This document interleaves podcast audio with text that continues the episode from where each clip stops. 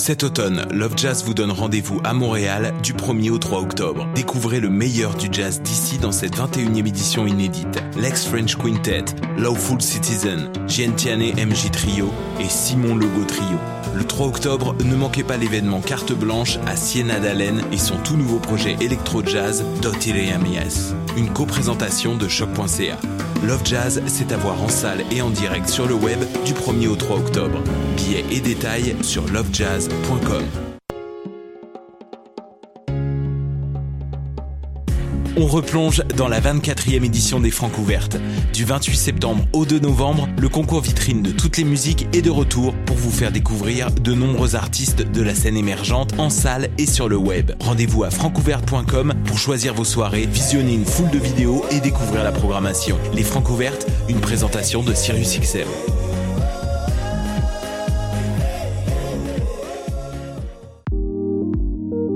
Passionné de l'info? Choc.ca souhaite agrandir son équipe de journalistes numériques. Sujets éclatés, reportages ponctuels écrits et audio, et ouverts à tous les niveaux.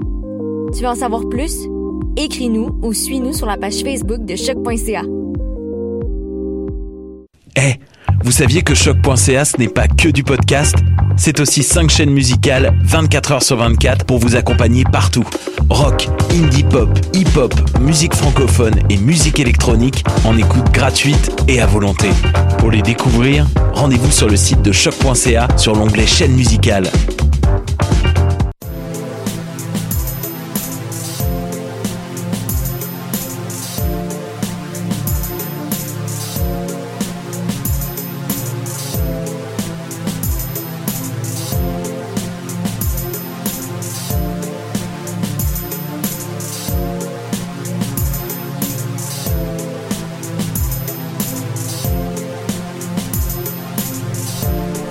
Bonjour chers auditeurs et auditrices de choc.ca, bienvenue dans cette nouvelle émission du Monde en marge. Euh, on est très content de vous retrouver en ce mercredi 30 septembre, c'est bien ça, on est le 30 septembre? Oui, je pense bien. Comment ça va Anna? Euh, ça va. Ça va? Ça va. Ouais, on est juste dehors en studio aujourd'hui, Ouais, euh, petite c'est un émission peu intime. Bah ouais, surtout les, les couloirs de Lucam là en arrivant, c'est toujours un peu Ouais, déprimant. Mais bon, on, on est content d'être là quand même. Un peu. Euh, on va avoir. euh, alors aujourd'hui, on a quand même un beau programme. On va avoir euh, d'abord Tina au téléphone qui va être avec nous, qui nous a préparé une petite chronique. Malheureusement, elle peut pas être euh, en studio aujourd'hui non plus. Normalement, à la prochaine mission, elle le sera. Et puis, donc, elle nous parlera de résidence pour aînés aux Pays-Bas. On sera avec elle dans quelques secondes. Et puis, on aura aussi Léo au téléphone qui, lui, nous fait une petite chronique sport à partir de la France toujours. Et enfin, évidemment, ton billet d'humeur qu'on retrouve à chaque fin d'émission et qu'on attend. euh, c'est ce qu'on attend le plus impatient. Voilà. Tout à fait. T'as passé une belle semaine, Anna?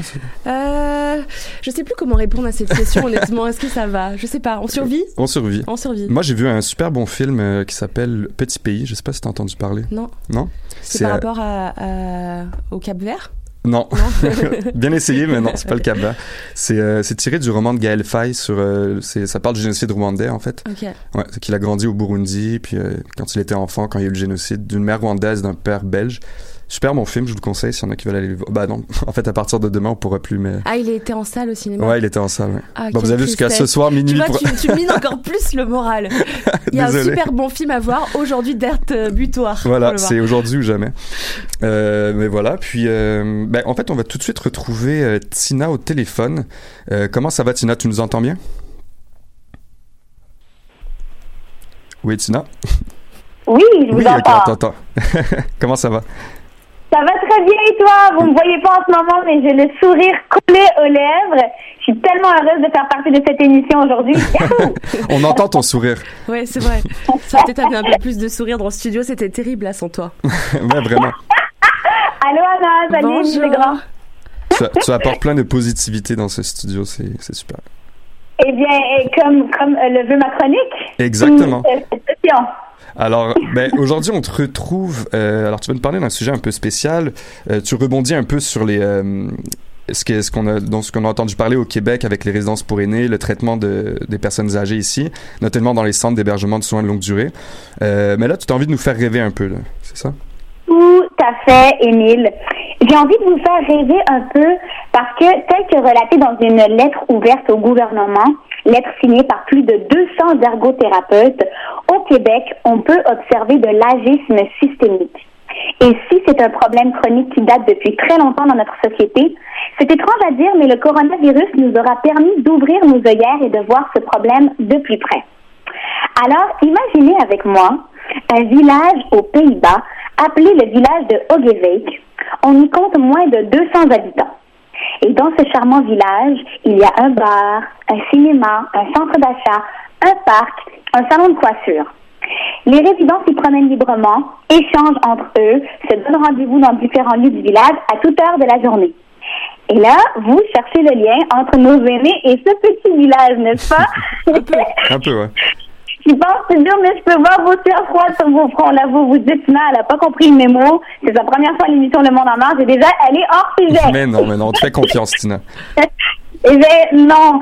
Sachez que ce village, c'est en fait un centre d'hébergement et que les résidents sont des personnes âgées atteintes de démence.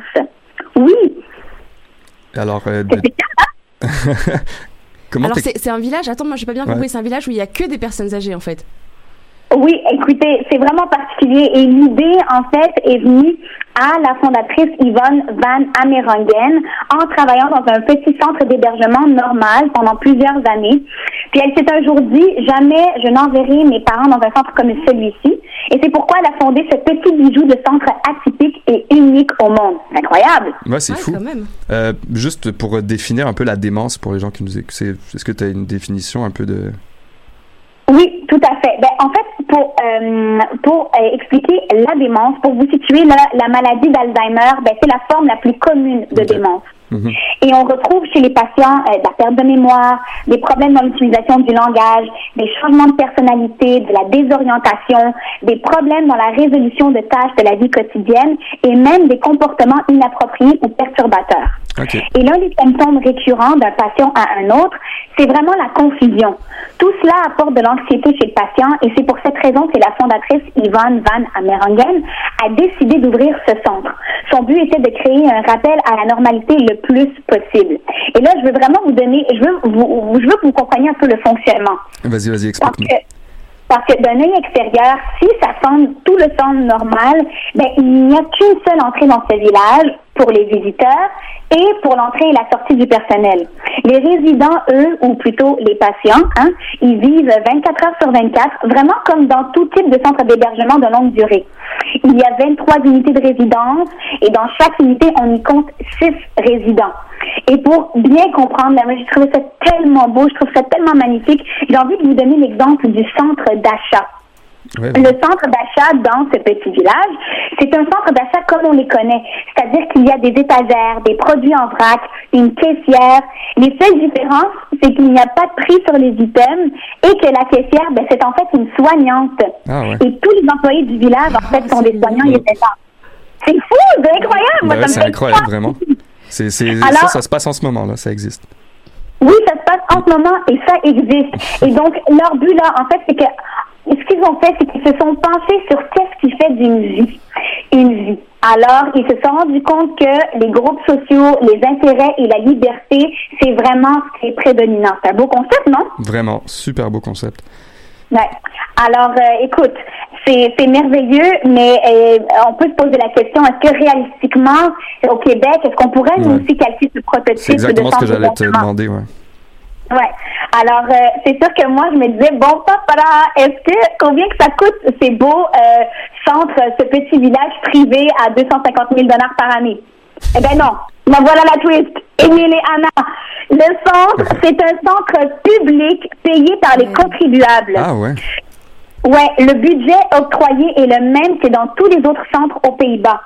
C'est là qu'on comprend qu'il y a tant de possibilités lorsqu'on use un peu de créativité et qu'on met en branle des plans d'action humains et viables. Ce village, avec les mêmes fonds que tous les autres centres d'hébergement aux Pays-Bas, en est la preuve. Alors, n'oublions pas que nos aînés sont nos sources de savoir, de connaissances et qu'ils méritent un traitement à la hauteur de leur contribution au sein de notre société. Et qui sait, peut-être que cette chronique va faire un petit bout de chemin à bon entendeur et que prochainement, nous aussi, dans notre Québec, nous pourrons dire que nous l'avons, notre village magique pour notre âge d'or. Ben, on le souhaite, hein. franchement, c'est vraiment un super beau concept. Puis, euh, c'est sûr que, bon, c'est, comme tu dis, c'est pas facile à, à mettre en œuvre, euh, surtout ici, là où les infrastructures sont déjà euh, pas, Pas super, mais c'est faisable, je pense, si on prend comme exemple et qu'on s'appuie sur ce qu'ils ont fait. Oui, tout à fait. Écoute, c'est vraiment de se dire que la créativité, euh, la créativité est de mise dans ce projet-là et que tout est possible. On a tellement euh, de penseurs et de, de belles personnes au Québec qui pourraient, en fait, moi, vous comprenez que moi, mes chroniques, c'est de nous mettre un petit peu de positivisme, mais pourquoi pas nous mettre un un petit peu de, de, de, de, foi en Ben, notre Québec. Tu nous as mis, t'as mis du, du positif dans le studio et pour les gens qui nous écoutent, je suis sûr. Merci beaucoup, Tina. Euh, ben, on, se retrouve, je l'espère, dans deux semaines euh, si on a accès encore au studio, mais ça donne. Eh, Mais on va enfin pouvoir être avec toi en studio. Ben déjà, Eh, c'est un début, on t'a eu au téléphone. avec vous. Ouais, ben ouais. Ouais, Moi aussi. Bisous, gros bisous, je vous embrasse. Bye. Tina. Bonne journée. Et bon, on se laisse tout de suite avec une petite pause musicale. On va écouter le titre International Love Affair de Keleketla. C'est parti.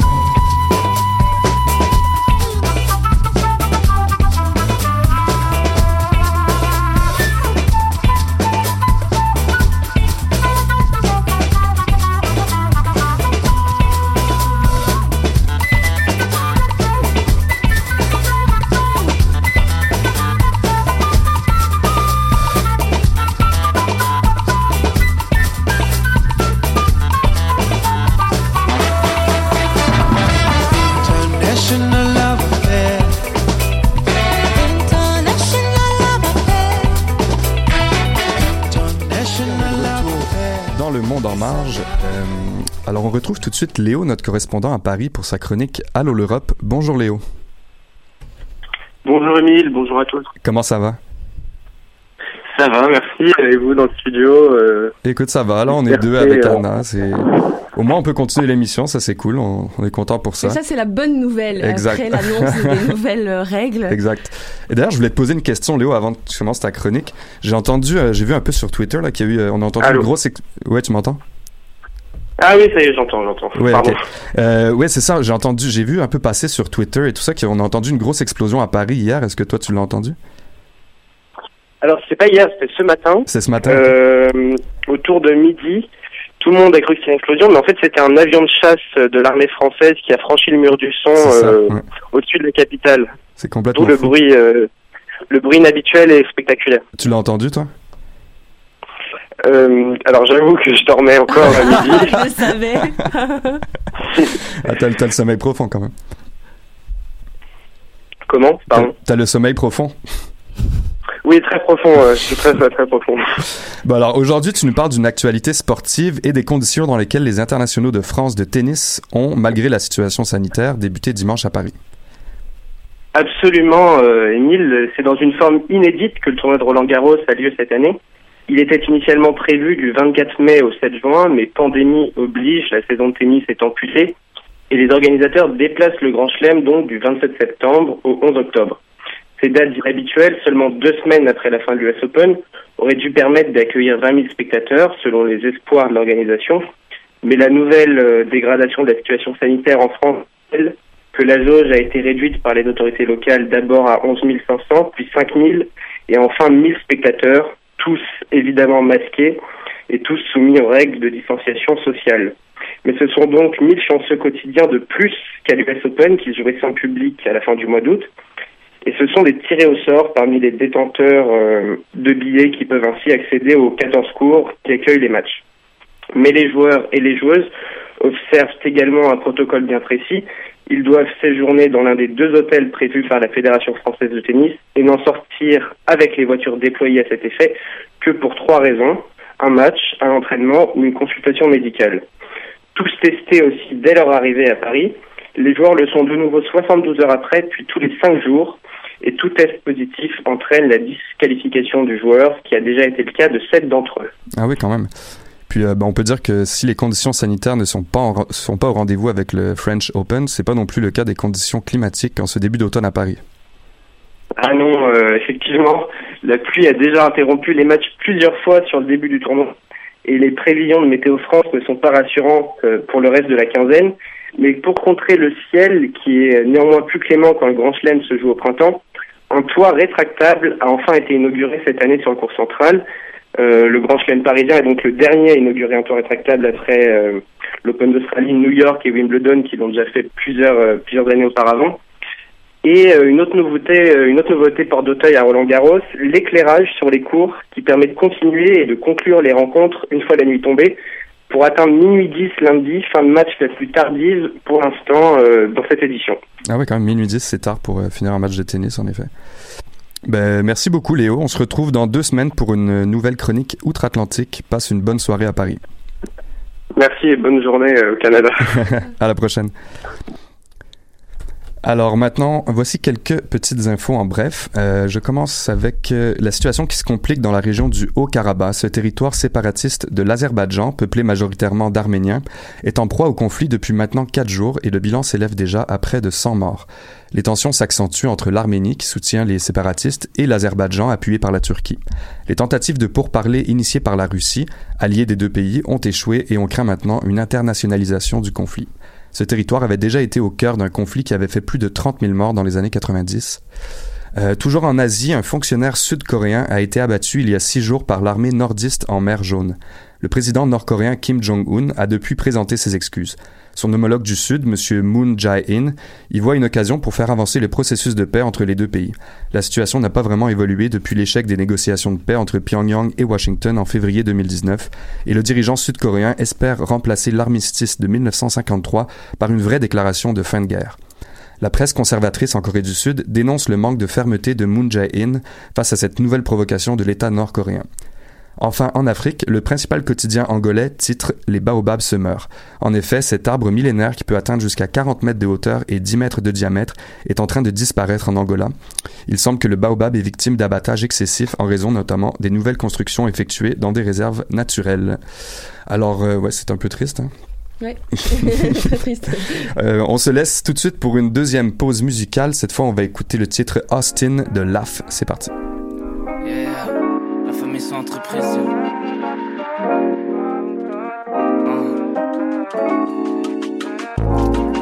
Y'a gens de dans les airs, mal dans la foule, l'ambiance est chaude, s'il y a du steam, c'est parce qu'on kick en vrai.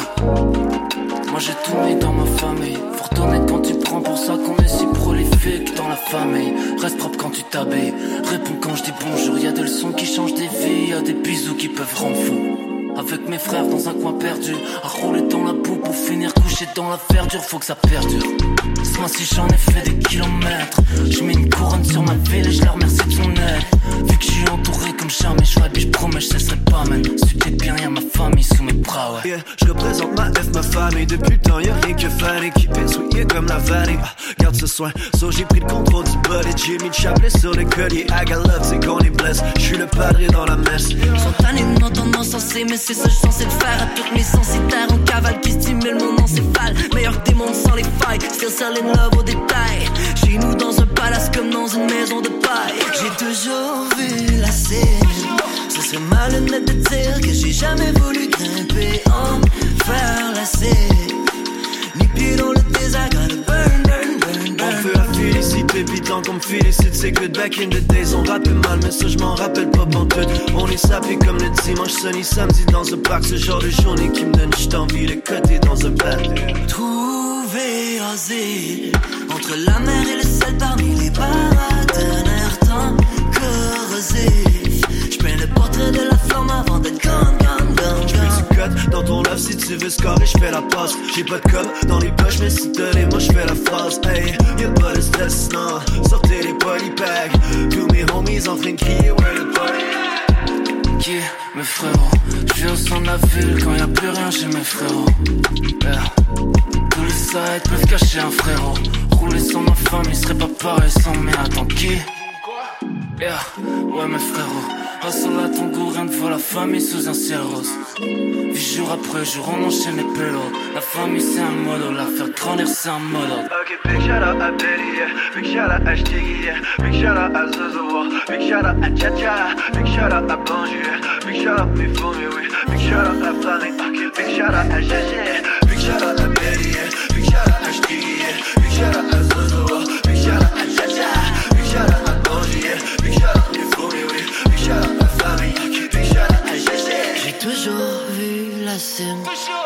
serait malhonnête de dire que j'ai jamais voulu grimper en faire la cible. Et on est de retour dans le monde en marge pour le clou du spectacle, celui que Arrête vous de dire ça, ça me met la pression à chaque fois. Alors, ton billet d'humeur, Anna, qu'est-ce qui a retenu ton attention cette semaine? Alors, bonjour. Euh, Bonjour. juste bonjour, parce que j'aurais dit bonjour les amis, mais il n'y a plus personne. et c'est terminé cette époque de camaraderie. Euh, on repasse en zone rouge dès ce soir minuit. Mhm. Euh, on repasse dans l'anonymat derrière nos masques et derrière nos quatre murs de maison. J'avais Yeah. dit hein, que moi j'étais la pro de, pour miner l'ambiance. On aurait dû mettre Tina à la fin. Oui, exactement. Alors, on va être isolé pendant 28 jours. Euh, deux cycles de confinement vont devenir chacun d'entre nous et pour toujours euh, Tom Hanks dans Seul au monde avec euh, comme seul ami un ballon ensanglanté nommé Wilson. Oui, toujours présente pour rappeler aux auditeurs les bienfaits des anxiolytiques au quotidien et la cruauté de ce monde glauque sans issue. Alors, aujourd'hui, je vous ai trouvé le sujet qui donne envie de se faire harakiri avec une euh, tronçonneuse. Vas-y, Voilà. j'ai hâte. Euh, par contre, je, je tiens à mentionner que c'est peut-être pas idéal de le faire vraiment. Enfin, vaut, vaut mieux que ça reste en rhétorique parce que ça gicle partout, c'est dur à nettoyer, ça prend des semaines, ça serait trop fastidieux et ennuyeux. Et je sais pas pour vous, euh, mais moi, je suis déjà au summum de l'ennui avec le Covid. Ouais. Je suis lasse, je suis molle, je suis désabusée. Non mais expliquez-moi à quoi ça sert de se lever le matin si c'est pour rester dans son salon devant l'ordinateur. Et déjà moi, euh, je sais pas si t'es au courant, mais je cherche du travail en ce moment. Oui, c'est vrai. J'envoie des CV toute la journée, je trouve que des postes qui sont en télétravail, c'est hyper déprimant. Ouais. D'ailleurs, j'en profite pour faire un message à mon futur employeur. Euh, je suis une fille optimiste, euh, super dégourdie à la maison. J'adore le télétravail. euh, je suis pas du tout découragée par le Covid. Enfin voilà, tout- toutes ces qualités que vous cherchez sûrement. Euh, Euh, bref, qu'est-ce que je disais? Ah oui, euh, je suis fatiguée de dire bonjour à des amis euh, par vidéoconférence et je me suis dit mais, mais est-ce que c'est ça notre avenir? Tu vois, je suis partie dans des, des trucs philosophiques parce qu'on a le temps hein, de philosopher Bah oui. en ce moment. Alors d'ailleurs, je voudrais faire une plainte formelle à Gaëtane, ma diseuse de bonne aventure, parce que en fait, au lieu de me prévenir de la crise sanitaire, elle m'a prévu un, un voyage dans un endroit exotique sous peu. J'aimerais récupérer mes 5 dollars. Et j'en viens à ça. Parce On que- sait jamais, on sait oui, jamais. on sait jamais. J'en viens à ça parce que tu m'as demandé qu'est-ce qui a, t- qui, qui a retenu mon attention cette Mhm. semaine. Euh, alors, euh, pas grand-chose parce qu'on parle que du Covid. C'est très difficile de trouver un sujet. Ouais. Et puis, euh, tous les journalistes se jettent comme des charognards sur ce qui reste euh, dans l'actualité internationale. Là, il y a eu le débat, il y a eu le débat Oui, euh, Trump-Biden hier. Tout le monde en a parlé, qui, a, ouais, monopolisé tout le monde. Ça a Mhm. fait un petit- une petite pause au Covid et encore, on a parlé du Covid pendant le débat. Donc, euh, voilà. Ça va durer deux jours et on sera retour. Voilà. Euh, par contre, euh, je pensais parler peut-être faire une petite révéla- euh, révélation. Euh, je peux euh, dire l'avenir. En fait, je peux prédire l'avenir. Je sais pas si tu étais au courant. Ah ouais? Non, je Ouais. savais pas. Alors pas comme Gaëtan. Pourquoi tu me l'as euh, pas dit avant? Ça. Ben, en fait, euh, il y a le, celle qui prédit l'avenir dans une boule de cristal avec euh, du tarot. Euh, moi, je prédis l'avenir comme tout le monde, c'est-à-dire par la science. C'est-à-dire que tu peux utiliser, je sais pas, par exemple la météo, prenons un exemple. Mhm. Euh, on peut prédire euh, la, la météo de la semaine prochaine, voire du mois. Des Alors, il va faire quel temps à Matane la semaine prochaine? Bon, j'ai pas regardé, mais théoriquement, si je voulais prédire l'avenir, j'aurais qu'à ouvrir mon ordinateur et je pourrais Oui, oui, prédire. oui, c'est vrai. On utilise la science, les statistiques, euh, les satellites, la modélisation, Tout etc. à fait. Donc, ce genre de prévision du futur. Alors, tenez par exemple le réchauffement climatique. Euh, on sait déjà ce que ça signifie concrètement dans le futur. Euh, fonte des glaces, montée des eaux et euh, pire encore, la fonte du permafrost, en français le pergélisol, je pense que ça se dit comme ça. Euh, les scientifiques sont unanimes pour la possible résurgence de bactéries ou de virus oubliés ou inconnus qui dorment depuis des milliers d'années. Ah, nice. Ça vous fait penser à quelque chose J'ai hâte. alors, on sait maintenant euh, ce qu'un simple virus euh, peut avoir comme impact sur nos vies. On sait que si rien n'est fait pour lutter contre le réchauffement climatique, euh, 50% du pergélisol euh, aura disparu d'ici 2050. Donc, c'est un fait scientifique incontestable. On va tous crever. Wow. Alors, d'ailleurs, un exemple en 2016, euh, en Sibérie, il y a une petite fille qui est morte de l'anthrax. Je sais pas si tu avais vu Ah ouais, ça. non. C'est pas de l'actualité très chaude, hein, mais, Mhm. mais ça revient d'actualité, on dirait. C'était plutôt froid en Sibérie. Euh, oui, voilà. Euh, la, la- la maladie de l'anthrax, c'est la maladie du charbon, euh, qui était pourtant disparue depuis 70 ans dans cette région-là. Et euh, l'hypothèse la plus probable, c'est que euh, le sol a dégelé et donc dégelé les carcasses de rennes qui étaient là depuis 70 ans. Et puis, choup, Ah ouais. elle a chopé la maladie. Euh, donc, euh, bref, je peux faire une prévision prophétique maintenant, aujourd'hui. Oui. Vas-y. Euh, tout de suite, le coronavirus, c'est qu'un avant-goût avant le plat de résistance. Alors euh, moi, ça m'a déjà coupé l'appétit. Déjà l'histoire de chauve-souris, ça m'avait un peu retourné l'estomac. Euh, là, je sens la carrière de mannequin arriver, pointer son nez. Je vais trouver un agent.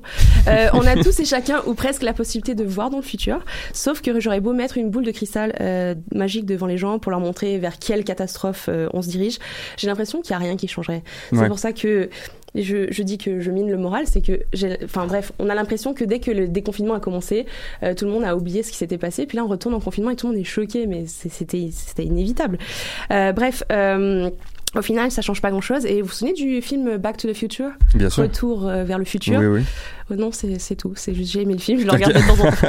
Euh, donnez, euh, tenez, on peut faire aussi une autre prédiction dans le premier pays du tiers monde, les États-Unis, où l'eau potable est une loterie quotidienne. Il y a quelques jours, les autorités du Texas ont calmement demandé à sa population de ne pas consommer l'eau du robinet parce qu'il y aurait eu un microbe mangeur de cerveau dedans. Ah oui, j'ai vu ça. C'était Ouais. pas en Californie, ça? C'était au Texas. Ouais. Bon, vous me direz pas très inquiétant pour la majorité euh, de la population qui ne possède pas cet organe, des cerveaux. mais euh, reste que pour les autres, c'est pas hyper cool. Euh, c'est Mm. la mort assurée. Alors l'insécurité alimentaire était, était déjà une réalité pour environ euh, 40 millions d'Américains avant la crise sanitaire. Maintenant, je sais pas si vous avez vu les images, mais il y a des fils et des fils énormes pour pouvoir avoir accès à des, de l'aide alimentaire. Mhm. C'est vraiment effarant les Ouais. images. Ah bon, tu rajoutes, tu rajoutes la ségrégation, les inégalités sociales hallucinantes, etc., etc. Euh, je, je lisais d'ailleurs que dans les années 90, un salarié euh, de base simple faisait 1 dollar pour 58 dollars pour son cadre ou son employeur. Ouais. Maintenant, c'est rendu 1 dollar pour 300 dollars. Donc on est vraiment Ah oui. dans une. Ça- C'est juste dans- les années 90. hein. Fois 6, quoi. Donc euh, là encore une fois, le futur ne sera pas, euh, ne, être plus clair si Donald Trump, alias euh, l'homme orange, remporte les élections. Il va s'imposer comme le fossoyer des États-Unis d'Amérique, l'homme qui pourrait ramener son pays à ses origines. hein. il avait déjà dit Make America Great Again. Ouais. Sauf que là, c'est à savoir une contrée sauvage où la loi du plus fort est la règle et où quelques maîtres voleurs sont Bref, j'espère que vous aimez bien vos cages parce qu'on risque d'y rester longtemps. Et surtout, choisissez bien euh, vos tauliers à chaque élection. Voilà. Merci. Anna pour cette note super positive en fin d'émission. Euh, ben, on était très content de vous retrouver aujourd'hui. Merci à nos deux chroniqueurs euh, au téléphone, Léo et Tina. Merci à Anna en studio et merci à Félix en Ça régie. fait plaisir. Pour euh, vous laisser sur votre fin, je vais laisser euh, une petite toune qui va être positive. Ouais. Merci, merci, ça fait du, ça va faire du bien. Bonne journée à tous. On se retrouve dans deux semaines. Ciao.